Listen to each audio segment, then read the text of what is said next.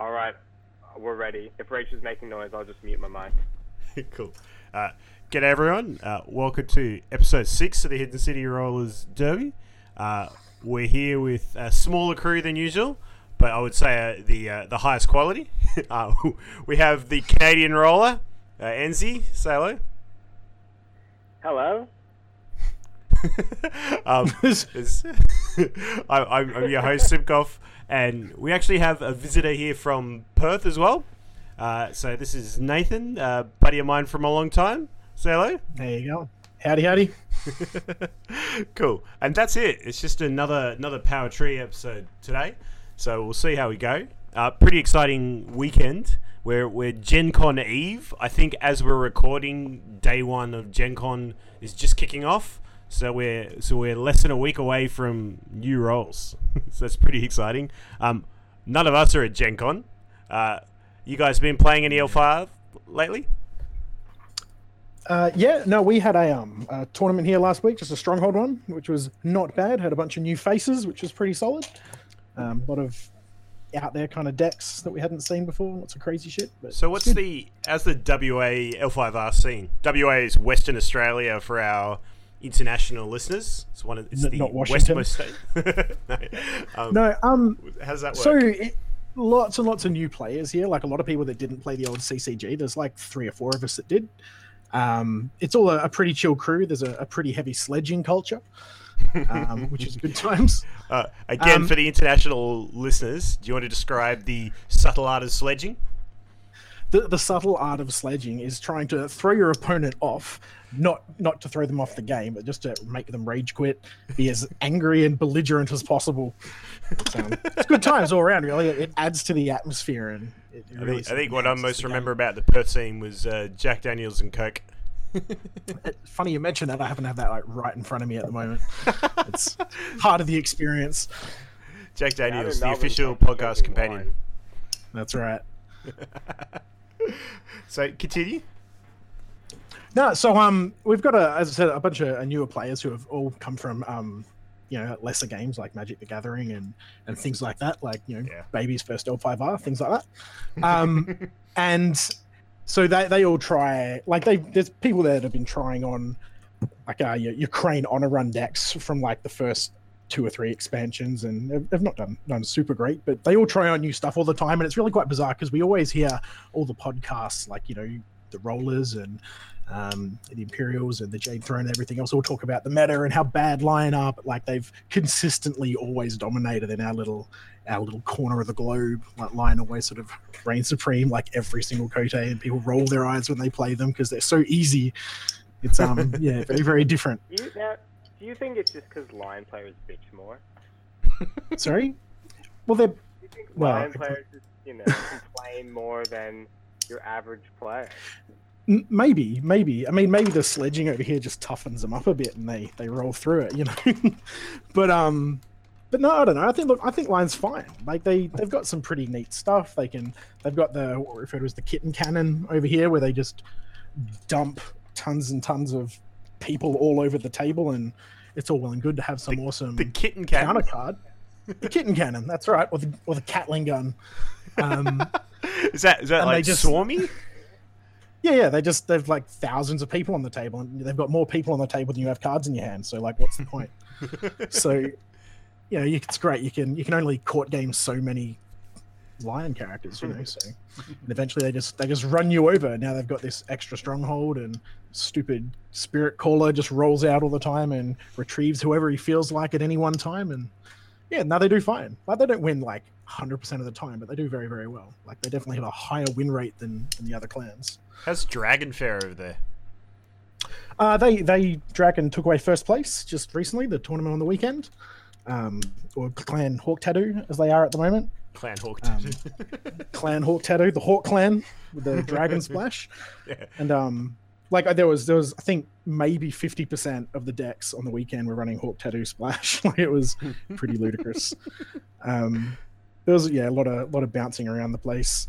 But um, no, they Do did really, really well. But the um, Yeah. the dragon player was um, he was one of those guys who even prior to the elemental cycle here, he was trying to run monks back then as well. And Do you want to give a shout out to whoever that was? Stronger. I don't know everybody's first names. He is our token dragon player. there are too many of them. Because Perth is immensely spread out, it literally takes us in the same city an hour to drive to some of the events. We've got another one this weekend. Um, and there's like an hour between us and their tournament. So they drive like an hour south to us. We drive an hour north to them. And it's still in Perth Metro. But um, yeah, it's a really big difference and it's very, very far. But it's really solid of them to come down and we've all sort of you know, put the effort in to, to go to each other's events and support the stores, which is really good. And I think we've got a third store coming on to start running events as well, even further south. Um, oh, that's great. How far south? Like uh, Rockingham, which is just slightly Regional. out of Perth Metro. Kind of. I think they're technically Metro, but yeah, they're, they're quite far south. what I love Um, about Western yeah, Australia so- is we're always arguing about whether something's metropolis. Is it in the metropolitan area? Well, the, I- the way I figure it, if you if you have to present your passport to get down there, then it's south, and it, it's no longer Metro. That's the barrier. Um, I mean, we all sure you know. All you have to do is you get in the car, you all drive down there, you strap your vest on, and you white. yeah. uh, shout out to all the Rockingham fans out there. All the Rockinghamians. Yeah, it's a bit of a, an ongoing gag locally. Rockingham's a bit of a bit of a joke, rough place, but that's fine. But no, look, it's really good. Everyone's solid here. Clinton Hay, who you guys have heard from before on the podcast, I think he's um put lots and lots of effort in. Yeah, um, to sort of absolutely. making the community grow. He's he's been pretty instrumental in kicking it all off because we had a really slow start. There was um it went we had like a, a big influx of players when the game first got released, and then prior to the the cycle starting, um it really sort of dwindled off and there was not much there. We're all sort of trying to play in our own little groups, and a bunch of people fell over, and then Clinton just decided he wasn't having that, and he just sort of got Was stuck there a into bit the of a lull? and kicked it off. Between you know after Disciples of the Void, when there was this huge sort of break and just no cards, no communication um, from FFG, did that have a bit of an effect on the Perth community? Certainly had an effect here. Yeah, I did, and and as again, that was when a few other people said that was the nail in the coffin, I suppose, as far as some people not playing. That's when you started seeing all the selling my L5R cards. I don't have time for it kind of stuff pop up on the on the lists. But um, we're slowly getting those people back. I think slow and steady. We track them down and drag them along to an event. As soon as people see there's people to play with, um, they love it. You know, it's a really good game. Um, it's really involved, and there's plenty to do. And there's a, a way larger spread of cards now than there was before. So everybody has a really good time once they're in there. And again, we just have a really fun crew over here. There's very, very few awkward people. Everyone's for the most part pretty solid, and um, they just get on with it, have a good time. No one's sour over over stealing my third shoju promo at any tournaments. that doesn't happen. Um, so I'm, prob- Yeah, I'm no, probably the really culprit culprit there. I always get very salty. I've been trying to get my third Bayushi Liar full art for a long time, and just it's not happening. uh, that's But- what I've got on. That's my that's my that's on the table this weekend for me. I've got to that one up. yeah. Hey Enzi, you've um you've been grinding all over the world.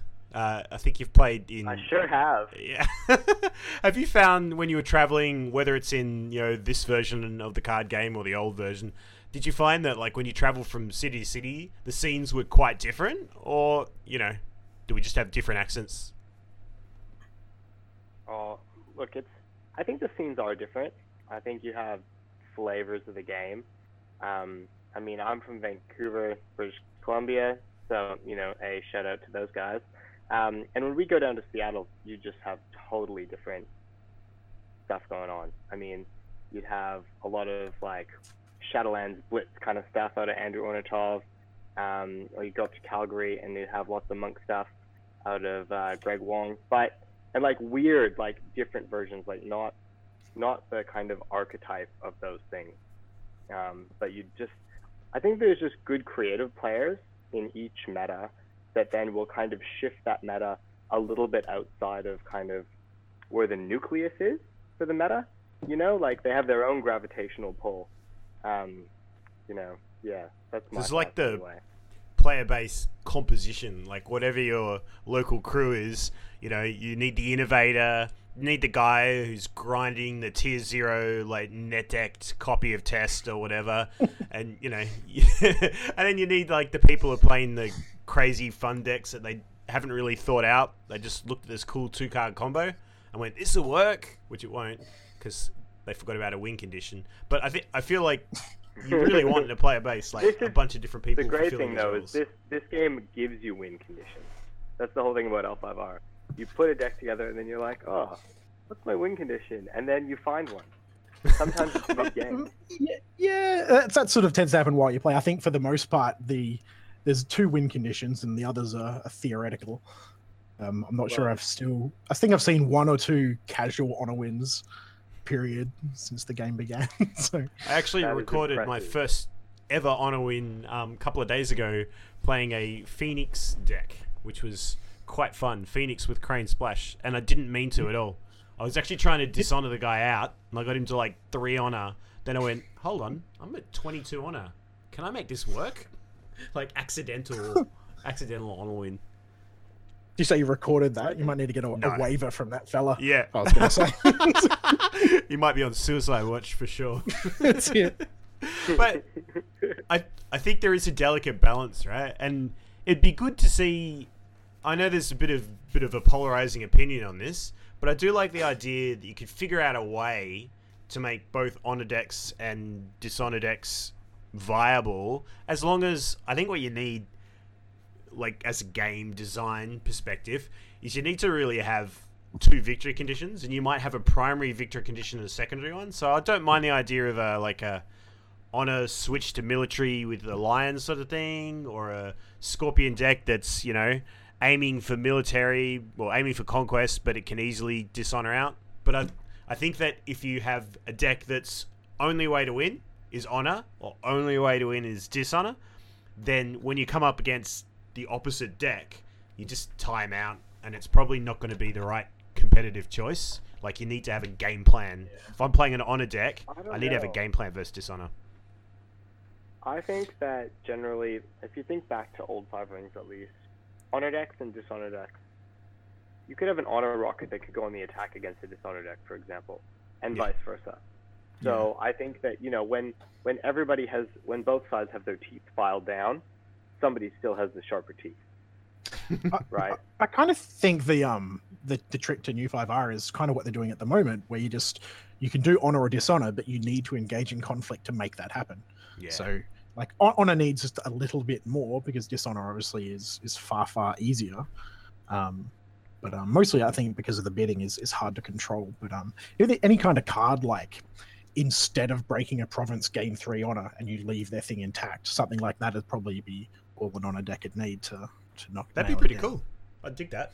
Like as a like an interrupt to breaking a province instead of the province getting destroyed. Yeah. Like Like gain someone. your your high fluting crane guy just tottles off and goes, "Oh no, I'm too honorable to break your stuff. How glorious am I? Give me the empire." yeah. I dig that. And you could do the great opposite way for dishonor too, right? Well, you, you could, but that would be disgusting I because think dishonor is yeah, already actually fine. let's yeah, let's probably be realistic about this in the current meta. Yeah, I ain't gonna. it's too strong.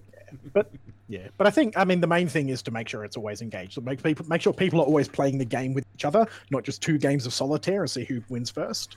Yeah. Um, like again in old five R, like there were people that played hideous crane decks um, that would just sit there and mostly play on their own for 35 minutes a turn, and and Yeah. you just bow and unbow and do all kinds of ludicrous stuff that was not super fun for the other person. So Yeah. this game's done Uh, very I was one of those people. I just did the Phoenix yeah, we all we have all got that We're crane all that guy. robo honor or that that like Yep. scorpion dishonor, stay at home, do nothing. Yeah. There's nothing that feels better than just sitting there masturbating with your cards in front of your opponent for 30 minutes and then saying, "I think I win now." Yeah. I think those decks that furiously jerk off at home whilst the opponent's sitting at the other table, like other side of the table, just playing Game Boy or like you know Game Gear or whatever your poison is, like those, it's just not fun. And I think, I think interaction is what they've done a really good job of. And I like cards. There's that new card, um, was a Deceptive Offer, which is like plus two, plus two, Yeah. or your opponent gets to choose, or you know, give me an honor, like your choice. What do you want to do? I like that idea Yeah. where you know. Yeah, no, me too. I think good they're really to solid. play. Is it No. is it just a better version of Levy, which is kind of like, eh. Levy's Levy is far far easier to sort of pigeonhole your opponent into using, because like often people will burn their fate or they'll get too low in honor, and then you know what they're going to do.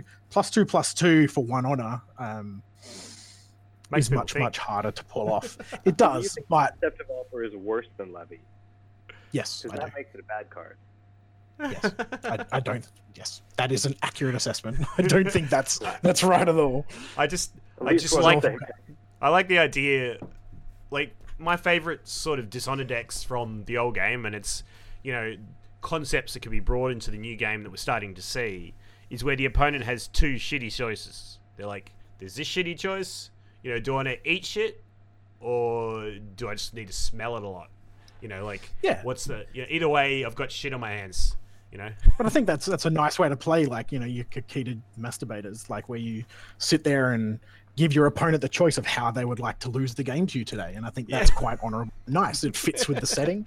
Yeah, I mean a great one. You can- you know, great example out for Crane was used to be cards that had things like you know you as a Crane player you target an opposing personality and you say if you want to come to battle with that guy, well if he wants to commit to a conflict you got to give me two honor, you know. So it's like yeah hmm. come at me but there's a cost.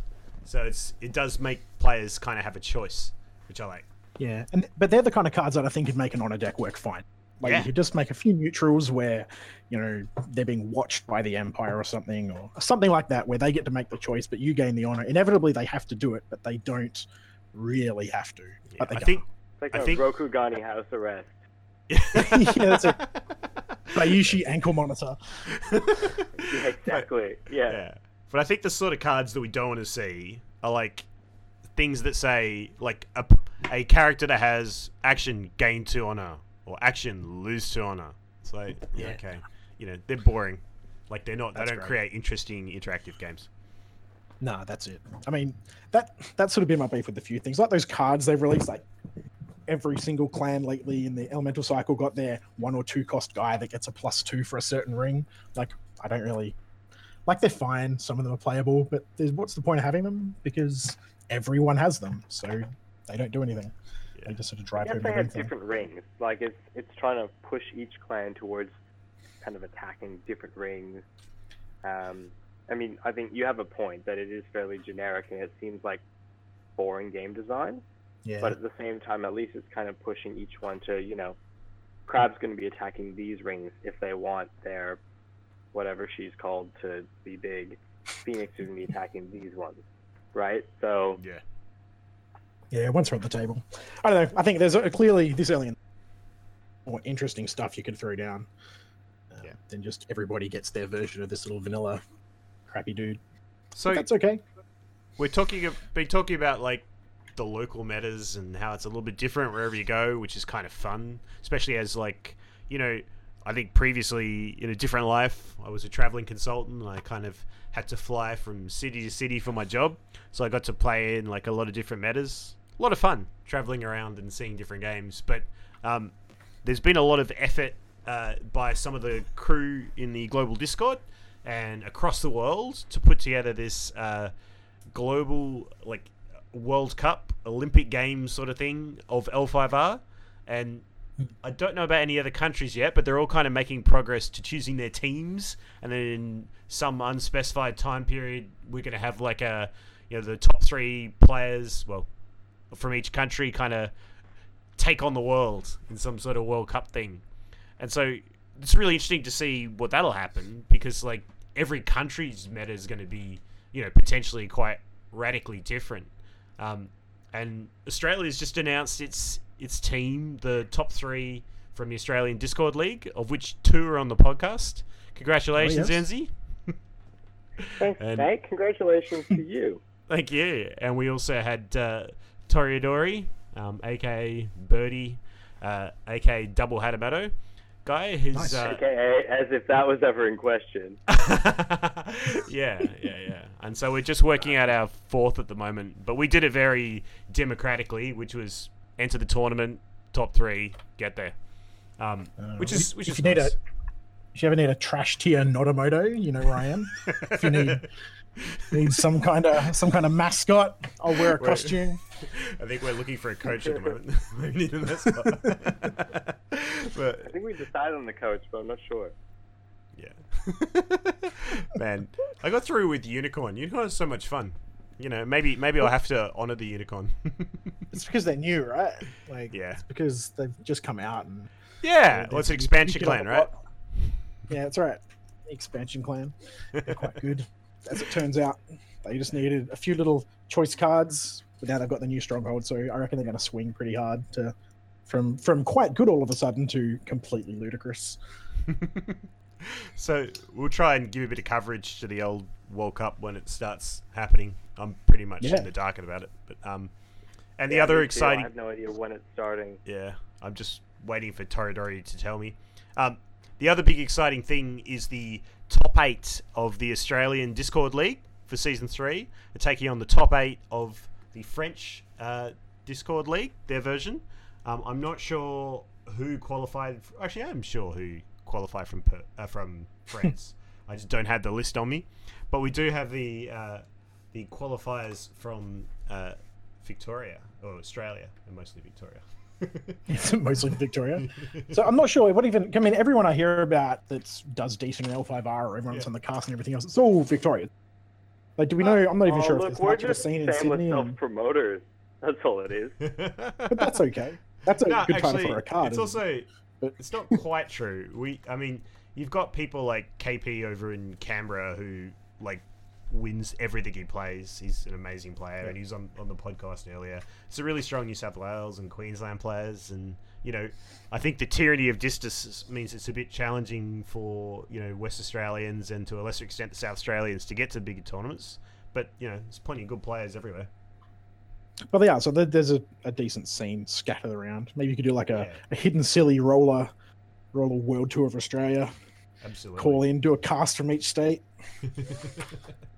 um, Oh, that's a good idea. It's like the king going to each of his domains and you know holding court. yeah. Um, so yeah, so I mean, we'll provide a link to the Lotus Pavilion um, tournament, so you can see who's qualified, who's in that top eight there for the Frenchies, and so we'll have a good Awesome. yeah, we'll have, we'll have a good coverage of that too. So it's like single elimination style, top eight Australia versus top eight French to decide the world champion. Can we? Is that on Sportsbet? Can we throw some coin down? I'm sure you can. Sports bet everywhere. Um, so the other big thing that's going on at the moment is a little tournament called GenCon. Um, Nathan and I have never been there, but I think, Enzi, you said you've been to GenCon a couple of times, right? Yeah, I've been twice. You want to give us a, a trip report? What what should people who haven't been there expect, Oh. and what are we missing out on? All right. Well, look, I mean, my my Gen Con experience probably isn't what they advertise on the flyer. Um, so my Gen Con experiences, both of them were they they're comprised of L5R. Um, so lots of L5R. Usually, I'd show up on the Wednesday. Um, I'd qualify on the Wednesday at the like cheeky tournament. Um, I'd usually lose my first two games and then win out because I'm the grinder.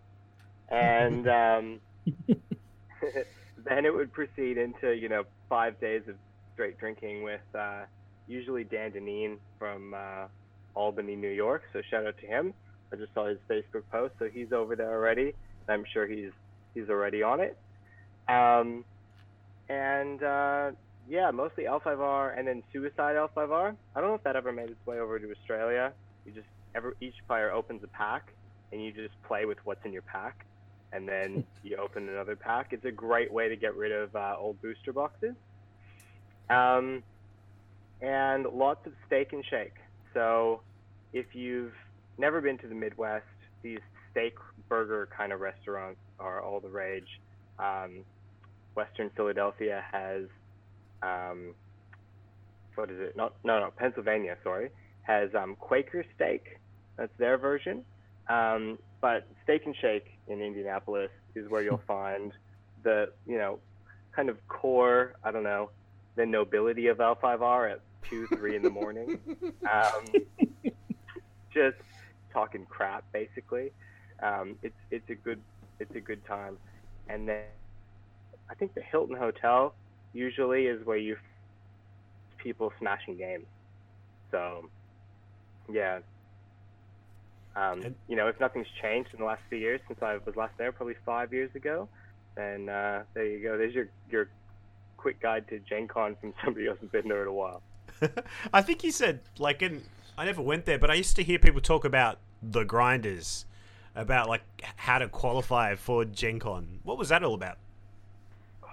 Well, that's that was where you'd find me. So Wednesday, like I said, you'd have your normal seven round Swiss tournament. Um, if you went five and two, at least in those those years, um, you'd you'd make it through. Um, and they're pretty intense. And I, I heard someone say that you know the qualifying rounds. I think it was on Jade Throne. I mean, these guys they've played a lot of Magic. They're used to these huge tournaments.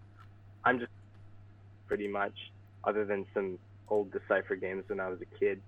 Um, but you know, I found them pretty intense, even if you only have 150 players at these grinders. Um, you know, win your games. It's very simple math. You know, five and two, and you make it through. Um, Wednesday was a grinder. Thursday was the grinder, um, and then Friday was Friday was the first day. Saturday was the second day, or something like that. Um, I could be wrong, but anyway, there was a few grinders, and you know, if you lose one, you just play in the next one. So usually that meant that I was just playing L5R constantly. I played very few board games. Just I was just there for L5R. Priorities, though. That's fine. Yeah. Mm, yeah, And I- and I drinking think all night that's- long. well, that's uh, realistically what you go for to most of those things. For me, anyway, every time I've gone to any kind of con, it's all about catching up with with people you may or may not have known prior and getting tanked and trying to recover in time to actually do the event you've shown up for, like play games or whatever else. It's good Yeah. times. They also have um, clan dinners. So that's something like if you're at Gen Con, right, you know, as soon as you listen to this or something and you haven't heard of the clan dinners, try to seek them out. Um, each clan has one, and it's a really good way to, you know, meet really cool, engaged people in your clan. Um, yeah. and a few of them are usually at the same restaurant. So, you know, once dinner's done, you can go mingle. I mean, I think Dragon, Mantis, Scorpion, Phoenix were kind of all at the same restaurant usually. So it was a good I time. One of the differences, you know, I think with this new game because it's not a CCG and you kind of have access to all the cards, is we haven't quite yet seen that like clan loyalty side of thing come into an effect. Um, it's interesting because that was probably a really cool part of the last game. I mean, we all played all the clans, but you kind of had your favorite clan. A bit different now. It feels like. I think um, it, it- will be there. It depends how hard FFG push the um, consequences of tournaments into the game itself. As soon as people, like they have with a couple little bits and pieces, like that Unicorn Mayshoto personality and Toshi Ranbo, I think. Um, as soon as what people do start impacting the story more heavily instead of just roles, I think people get way more behind it because then you get invested and you really want to see what's happening next and you get your favorite characters and you don't want them going the Game of Thrones route and getting nailed to the cross, Hmm. um, that They kind of get stuff. nailed So and then they get nailed. yeah, I mean, that's it. I can see a bit of a, a back a backroom consortium happening to try and see if we can force Daigotsu to appear at some point. Watch how many people very very quickly abandon their pet clan as soon as that becomes an option. Yeah, I, I there was some hints apparently that next year they're gonna do like a big story because obviously this year it's been kind of minor and quiet. Um, you know, there's bits and pieces happening here which are cool, but hopefully like you know there'll be a big bad or there'll be like a major conflict. You know. I Yeah, know. nah, that'd be awesome. I think I think even yeah, if with- it's small. Yeah, and the role playing books are starting to come out now as well, which will flesh out a bit of the sort of the background and the backstory. Which, and I think they'll probably feed off that. The old game they used to feed off each other. Yeah, no, that'd be really good. I said I'm dead keen. I just I hope they maintain that sort of player impact on the story long term. Um, like there's a old I think it's a D&D podcast by Matt Colville who talks about like right at the beginning of L5R how amazing that game was, how everyone was super invested and they'd all rock up and talk to the developers about how the story was going to happen when they won their tournaments and that kind of hype you don't really get without some pretty big investment. That'd be fantastic to see again. Yeah, yeah. So here's here's a weird one for you, Nathan. So Mhm. a lot of the you know, over here and on the Discord channels and all over the world, I guess, we'll all be talking about, you know, what our hopes and dreams are for the new roles. And look, there's some super complex voting system that's going on place with how the roles new roles get chosen, which we won't bother covering. We kind of covered in the last episode. But anything in Perth, is there any hopes and dreams the players have of what the clans will hopefully get as their next roles? Like what's your favourite clan and what are you hoping for? Look, oh look, I'm a I'm a pretty dedicated Scorpion guy at the moment. I really just want any keeper, personally, any kind of keeper. I don't even care which one. Just one of them would be fine. I want to run my backhanded compliments and I want my keeper initiates because they're ridiculous. And um, but there's a lot of people I think they just want a bit of variety. I think if everyone get a seeker and a keeper, that's what most people want. They they may have individual little desires for like you know seeker or water. Well, no one wants seeker or water, but you know individual bits and pieces that, that people are going to want. But like you know, fire is obviously very very popular. Void is very very popular. Um, but every time new cards come out, like now you've got air is suddenly on the cards because of the mark of shame and um, above question, and then you've got like uh, sabotage suddenly make earth. You know, no one had really cared about it before, but suddenly that's quite a prominent choice. Like getting Keeper of Earth and Scorpion would be amazing.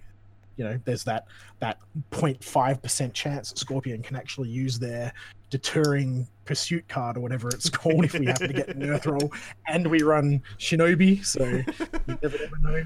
I love how Yeah. next the next uh, next cycle I'm expecting a card that says only courtiers, only if you're missing your left foot, only if your head is shaved, and only if you're below three honor may you play this card if you are both void and arrow.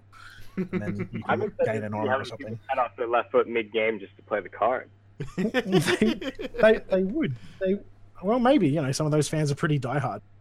I think it's getting a bit too Look, I mean, specific for some my liking. Back in Gold Edition, a few people actually played Make a Wish, and you had to tear that up. oh so, yeah, that's great. yeah. That was a No, charity no. card, right? It was like five bucks or Yeah. something, and you could like yeah, cancel anything.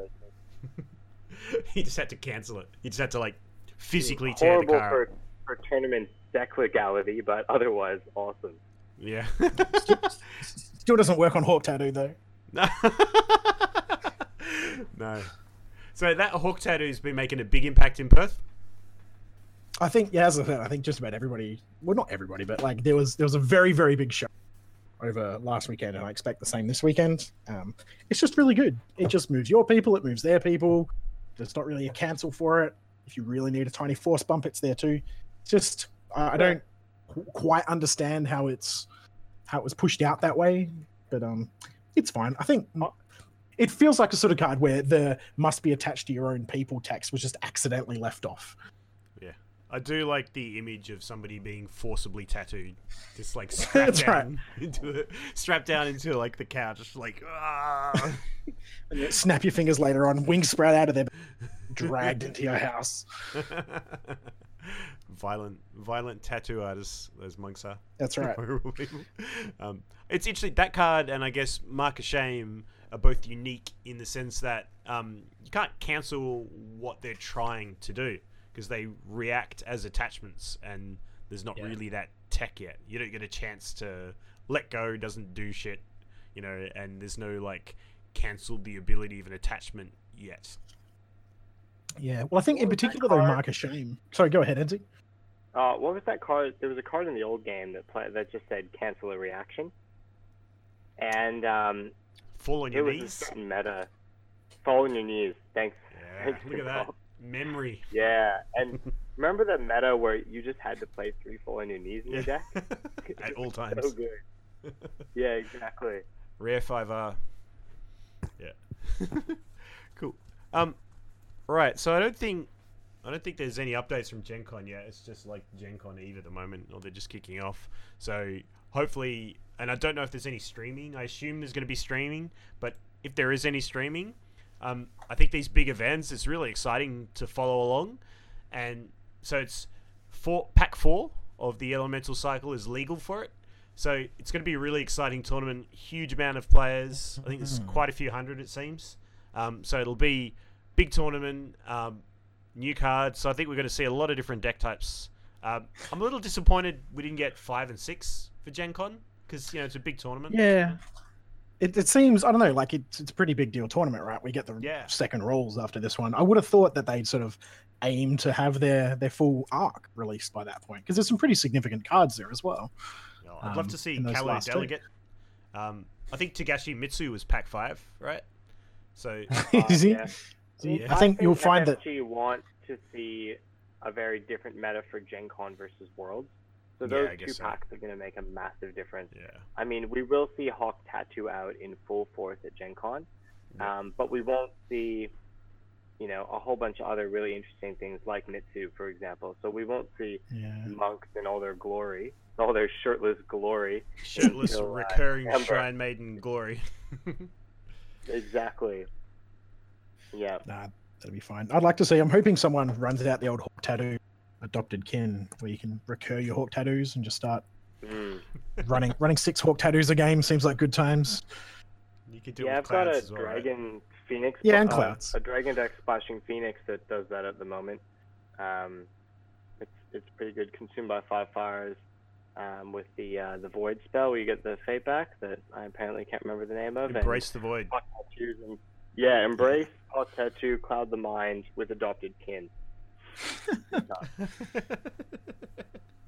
everyone should run it For sure. It's just, sounds like it's missing missing maze though. If you could somehow squeeze in an extra scorpion splash. Oh, that's a really Just good a- Just question. an extra splash. There's a roll for you, eh? You get two two clan splash. Two clan splash. There'd be some pretty Yeah. absurd jank would come out of that. That'd be terrifying. Look, look, you don't need any roll. I've been doing that at tournaments. Been getting DQ. It's pretty sweet. um, Yeah, no, I heard you're you're upholding the the age old Simkov tradition of just cheating.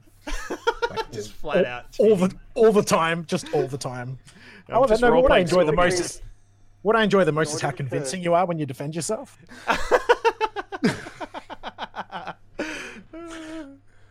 Nervous laughter. In order to Sorry, make Enzi. the Australian World Cup team, you have to have at least one memorable, you know, so and so tried to do this mad cheating situation.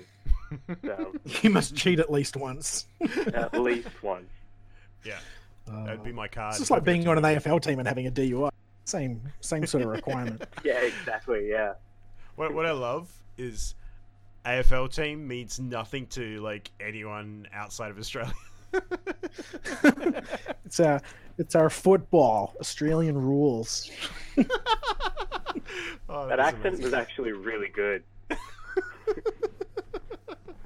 Oh. It's a it's it's a football game for people that don't mind getting hit. Yeah. This is Well, basically it's what it is. effectively hot potato for people internationally. I'm- I, I'm not sure you've ever watched the game. If you think- My old American boss in Melbourne, she described it as hot potato, and Hot I was potato. like, yeah, actually legit, because you've got the three seconds or a bounce kind of rule, so you know there's a lot of transition of the ball. It's kind of like hot potato. yeah, I suppose. I suppose if if you didn't get rid of the potato in time, 120 kilo eight head. ra- So Mm. Okay, defending our code, our football code aside, um, you were mentioning Maze, right? So Maze has been like a hugely polarizing card, which everybody seemed to play for a few weeks, and then people got bored of it because it wasn't reliable or consistent. Um, Well, there's Yeah. nothing more polarizing than that coin flip. yeah, so how's It's it gone over in Perth? I I kind of maybe deliberately ran it over the weekend. With, I ran. I took my forged edicts out so I could run three Maze and three Mirumoto's Fury in a game just to be an ass. And every time I played Maze, whether or not people won, they just sweat and get upset and like stress out. And they're all, I could see the agony in their eyes whenever we did it. It's mostly mission accomplished. Um, it didn't really didn't really pan out for me. I think my, my hit rate was like twenty percent or something. It didn't go so well, but um, but it was it was good times. It's a card you play for fun, and it's sort of like a leech life. Like you take the fun from your opponent, and then you take it, and you, you feed on their fun. They have a worse time, and then the game proceeds. it's a bad time card. I think poor That's Enzi, right. Enzi in a recent uh, recent Discord uh, tournament um, got the wrong end of RNG on uh, the old mazes, didn't you, buddy? Well, I don't know if it was just the maze. You know, I failed the maze, or the fa- maze failed me, or the fact that I was playing against Toridori, um, and just you know, the gods smiled more favorably upon him than me. So I think he was could have been also running- all the above. mazes, and he was succeeding. He succeeding. was at also mazes. running three mazes, and I think four mazes hit play, and all four were f- to him. so bad time. That's gross. That's that's so depressing though. like it's the worst. yeah, well, I think there was. I think the one time it went off, I think a hawk tattooed someone in and mazed them, and, and it worked. So that was that was a pretty pretty destructive little play, and I almost saw a tear that would have made my day, but not quite. I think um, Maze and Tainted Koku, I think should switch their card text. I think it's more more accurate. Tainted Koku is the coin flip, and the Maze is bounces to new people. That's what should happen. It should be a salty Koku. Salty Koku. Yeah, and it should have like Yasuki Taka trying to bite it, and he's like, ugh. I I want that approve. picture. I want to see the artwork now. I'll draft that email actually- to FFG. Get that happening. Simcoff, it's just Marwin's Facebook photo. Massive shout out to Marwin. dead alive. Oh, I love it. Uh, Marwin is one of one of the, the Melbourne's favourites. Our own our own favourite um, Crane Phoenix lately player, uh, and he's one of those guys. He's a really really good player, right? But he's one of those guys when something goes wrong, it's just you can you can see the salt. Like it's so thick. It's you know Oh, like the the arteries are hardening.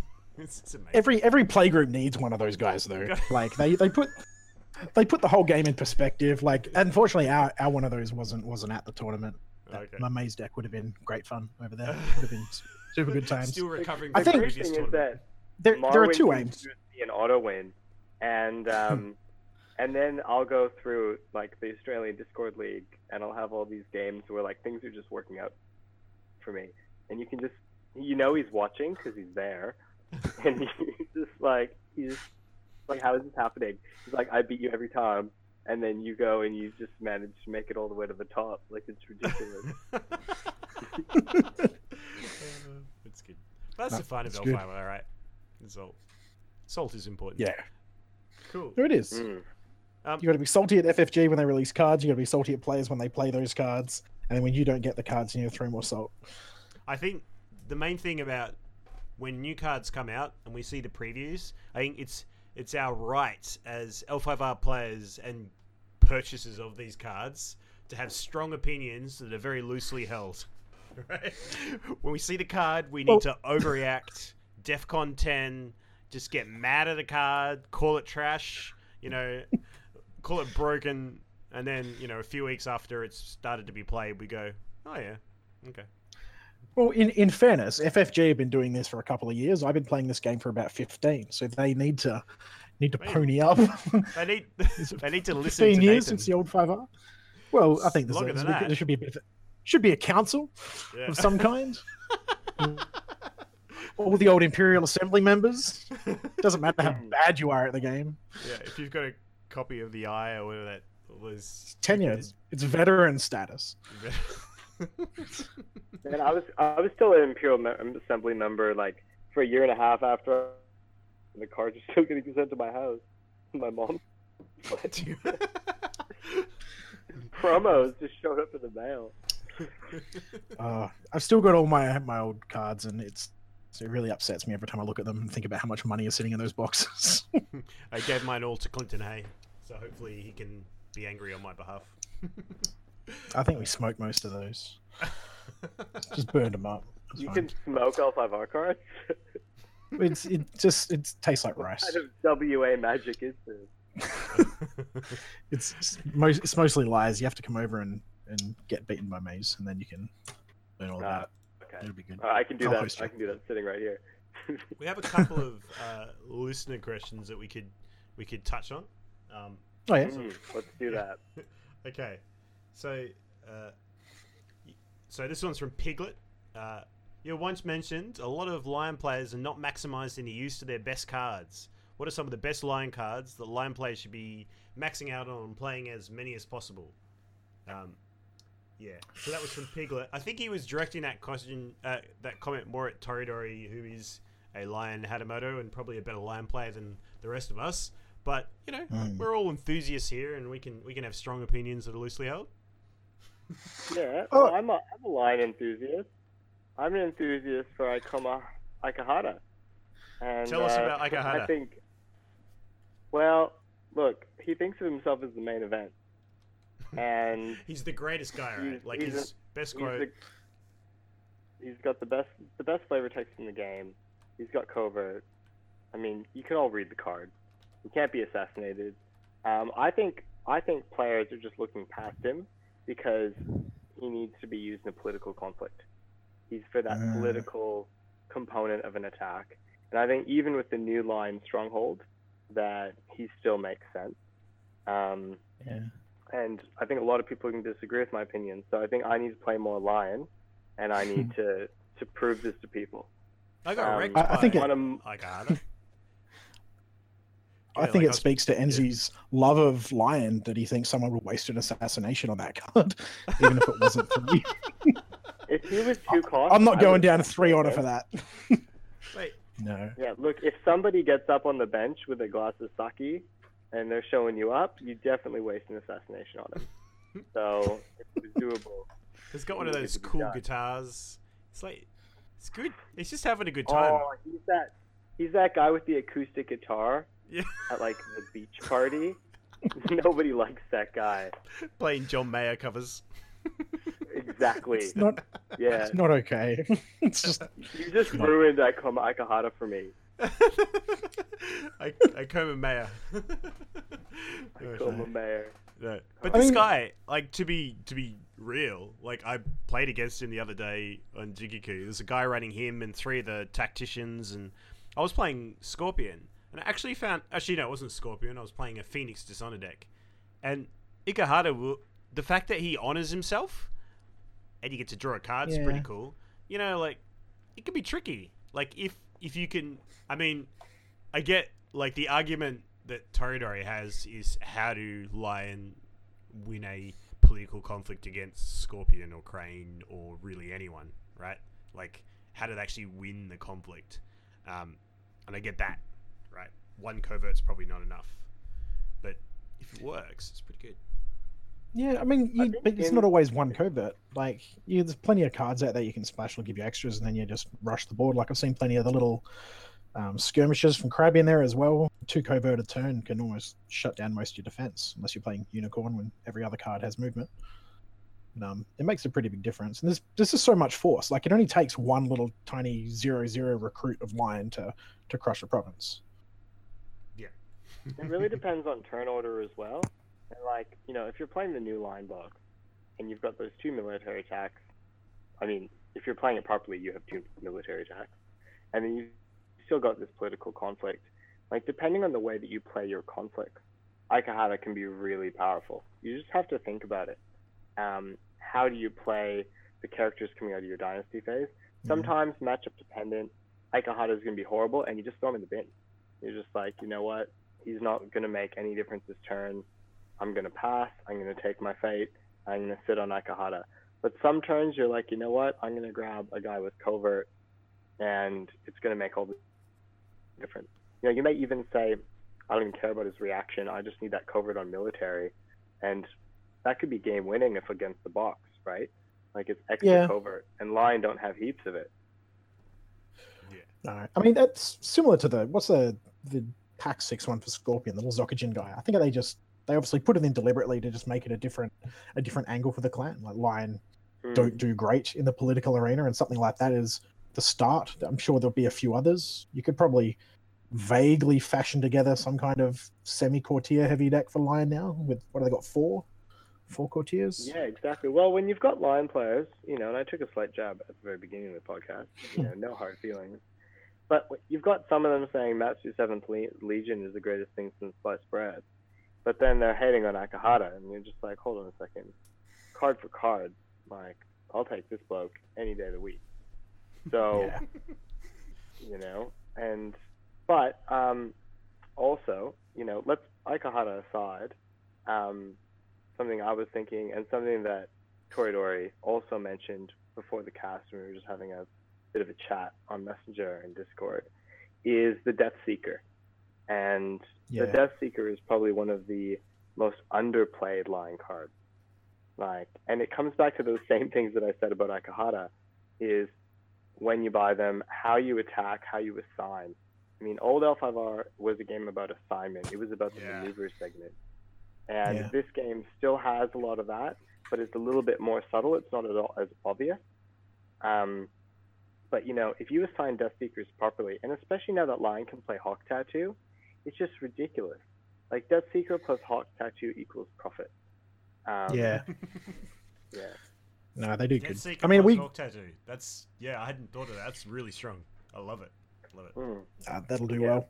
I mean, our, our local Andrew Eaton, who's another old friend of ours that plays a lot, he's won quite a few of the tournaments locally with Lion.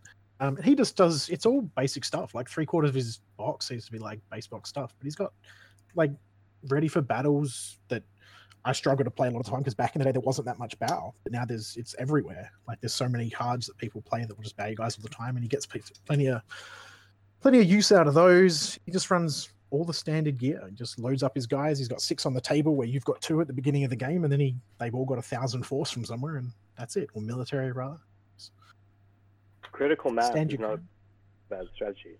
No, I mean just there's a point where it's it's a bit overwhelming and there's too much on the table. So, and that's fine. That's how he wins. Does well. What's he got? Test of courage. And there's all these new ones. Mine will get some love soon. They'll be fine. They just need one or two really good cards to, to round them out, and they'll start crushing all over. Well, I think I think at the moment there's enough commanders to start making a deck around it. Um, I put a new line box deck together. I don't know about three weeks ago. I haven't played it, um, but it looked really solid on paper. Um, and it was it was up to and including at least the Gen Con legal pack, so at least Hawk Tattoo, because my splash was Hawk Tattoos and Let Go. Um, and yeah, my I, I gotta I gotta get some games into that. Maybe maybe later tonight. So DK. Yeah. King. I mean, I guess it, it's hard for me with line because I don't see the meta much outside of Perth, like our little circle. We got like, you know, between probably 20 and 30 players regularly at the moment. Shit, that's pretty Um, good. Like if you count it. Well, that's like all up, I mean, across the Yeah. giant area of Perth. Um, the people that actively play the game that I'm aware of. Um, but like, I'm so I'm not sure how much use cards like Kamayari get, where you you know bow the people that use their abilities. That's that's burned me pretty hard a few times. Uh, Master of the Spear, the little drop bear that pops in after you lose a military conflict, they can be unpleasant. There's, there's plenty there. You just got to think, look at what they do and, and use them. Yeah. I mean, maybe the the meta over here is a bit too, a bit poor or a bit too different to everywhere else, but Yep. it works. So, so the, the answer to that question, Piglet, there's a lot of cards. We seem to think that Death Seeker is like a card worth looking at. That's the, that's the Yep. Um, especially with Hawk Tattoo. Um, we do have another. There wasn't a lot of questions. I don't know what's happening. Our viewership seems to be well, listenership seems to be okay, but like no one's asking us questions. We did get an important burning question, which is uh, hold on, let me just have a look. It's who is the big swinging dick of L5R? And that is from BW Holland. Cheers, BW. I have an answer to this, but I might let you guys uh, answer first. I think my answer is the correct answer. Who has the measuring tape? Who is the big swinging dick? Who's like numero uno? Who is like walks into the room? Everyone's like, "Shit, Uh, it's uh, that guy." Are we talking about the the Alpha R universe or Oh, I guess let's answer that twi- like two ways, like player versus like in game. um? All right. Well, I'll. Do you want to go, Enzi? Or No, no, you go. I'd love to hear what you have to say. So so the the biggest swinging dick in L5R in world is absolutely Bayushi Kachiko. Like she runs all things at all times and she's got Bayushi Shoju as a minion, so clearly Yeah. she's she's doing fine. And then she's got Aramoro and she's got Taru is her minion. And Like everyone works for Kachiko. She does what she wants. And the other And she always- too, and- right? That's it. Everyone does. Everyone does. Everyone either works for Kachiko, or works for someone that works for Kachiko. That's how the empire is structured. Um, and you never see her coming. She's hidden in your hand. She drops onto the table. Everyone cries. She's got an amazing ability and amazing stats, and she's great. I think the yin Um, to her yang is Kisada, because I know there's there's all these angry crab players saying she's a puny woman. What about Hida Kisada? Like you know, Hida Kisada is this giant dude. You see him Those coming from a million Slavic miles away. crab players. They're all angry. I think- I think there's a joke in there about Kachiko and angry crabs. I'm not sure. Yeah, let's. what it um, is. we'll leave that one. on. but no, I, I feel like Kisada is like you can see him coming from a thousand miles away. You read his text box and you're like, "Jeez, how am I gonna deal with this shit?" but like, he's not hidden. He's the opposite. He's like, "I've got big muscles, and I'm gonna punch you in the face." It's gonna take. He's like one of those horror villains. Like, have you ever seen any of those like Friday Jason 13th? Voorhees. yeah, like you know Voorhees. He he never runs. You never see him running. The girls that or, or like the campers that he's trying to kill, they're always like sprinting, running in the bushes. He's just slowly walking, tilting his head to one angle, and he's got his cleaver, and somehow he catches up and he kills you. Right? That's Kisada, right? Just goes forever. yeah. Yeah. Um, as far as out of game, if I was to answer a question Yeah. seriously, I don't recall his name. There's a, a player I think from Spain who apparently just trots around Europe all the time, winning every day. Is like his his profession. Um, I don't recall his name, but he There's did a very very well early on. I think he might. I don't think he's Spanish, but Jacob Erds, you Oh. might be referring to, who's won three Koteis, including like two. I think it's two Grand Koteis. Scorpion player. Yeah, no, definitely a Scorpion player. Um, Yeah, yeah. naturally. Jake, Jacob But, Erds, um, his name is, and he's Yeah, he's I- I- for some reason. like Yeah, no. So it's- there's there's the player I hear about on all the podcasts now and then was brought up, and he's got like a reputation. Um, other people do quite well, but he seemed to stand out. Yeah, for sure. Other than that, I don't know because I live in a tiny little I do like manor. the way that he's um he's not a braggart or anything, or at least virtually. I've never met him in person, but in terms of virtual interactions, he just kind of is like, you know, he's a pretty polite guy and you know does his thing and just goes out and crushes people. Never really brags It's always the about quiet ones you got to watch out for. it. Yeah. Nancy, you got any thoughts in game or out of game? Oh, look. I mean, I I wouldn't trust the Yasuki broker too much. I think he or she, you know, it's it's one of those. Even that's confusing for me. So definitely keep an eye out. Um, can't trust them. So, and I I think I think you're going to see entire decks based around the broker. You can't trust the broker. Um, Are we talking about like And, the the uh, daimyo or the no, the new no, one? The one in um, Elements Unbound, the two, three for four that gives everybody courtesy and sincerity. Those Yeah, like free no, that's cards and free cash. Um, Yeah. And in for as for players, I think look, I got to give it to Demagogue, Yeah. the man after my own heart, total jank. Like, yeah, but you know, just does it so successfully with such flair, like an icon, a human icon. Human. Human icon. I love it. it's a big call. I, I I've I've been Benjamin? crushed many times by Demagogue, but uh, yeah. Sorry, you had some last thoughts there, Nathan. No, I want, I want to hear who you think the big swingy dick is. Oh, I agree. I was going to say Jacob as far as uh, that, but um, you beat me. You kind of beat me to the punch. I think we think alike. Is Kachiko was definitely going to be my pick for sure. Um, and I was thinking about who's the gimp, who's like the character in the game where you're like, really? You just go, this guy is the putz. Like, who's the ultimate putz? And this dude, I used to love him in the old game, but I, I feel like putz of putz of Rokugan is Yojiro. Bayushi Yojiro. Just no respect. I just feel like everything about him is wrong. Like, Is that the that's the honest scorpion? yeah, yeah, yeah, Is that him? yeah. Yeah, I don't know. I think um, I don't. I- I don't have a whole lot of love for Toturi this time around. Oh, Like he was a bit of a. blasphemy. He was a bit. Nah, he was. He was a bit of a boss in in all five R. Yeah. He, you know, ended up the emperor and everything. And um, in this one, he's just sort of. He feels like a little boy, like a little kid. he just doesn't know what to do, and he's just sort of dotting out. I mean, you, you get the, you know, the the lore and stuff that come out in the packs, and he just sort of is always like, "Oh no, what am I going to do?" He's like got zero self confidence, or it sounds like. Anyway, he just feels like a complete schmuck, and he should basically just fall in a hole and die. Yeah, So maybe. he's the worst. I don't rate him. over those lion players. Um, How about I, yourself? I really Carlos? hope that the uh, Imperial Librarian gets an experienced version. Oh yeah. Like, I- like when he's saying only the most esteemed of samurai may use this library, you know he means it. He's the greatest Imperial Librarian for He's like, Prez. get out of here, Chichuri. So I think you'll find it's only the most esteemed samurai that also are fire roles are allowed to are allowed to use the library. Nobody else. it's a very exclusive fire-based library.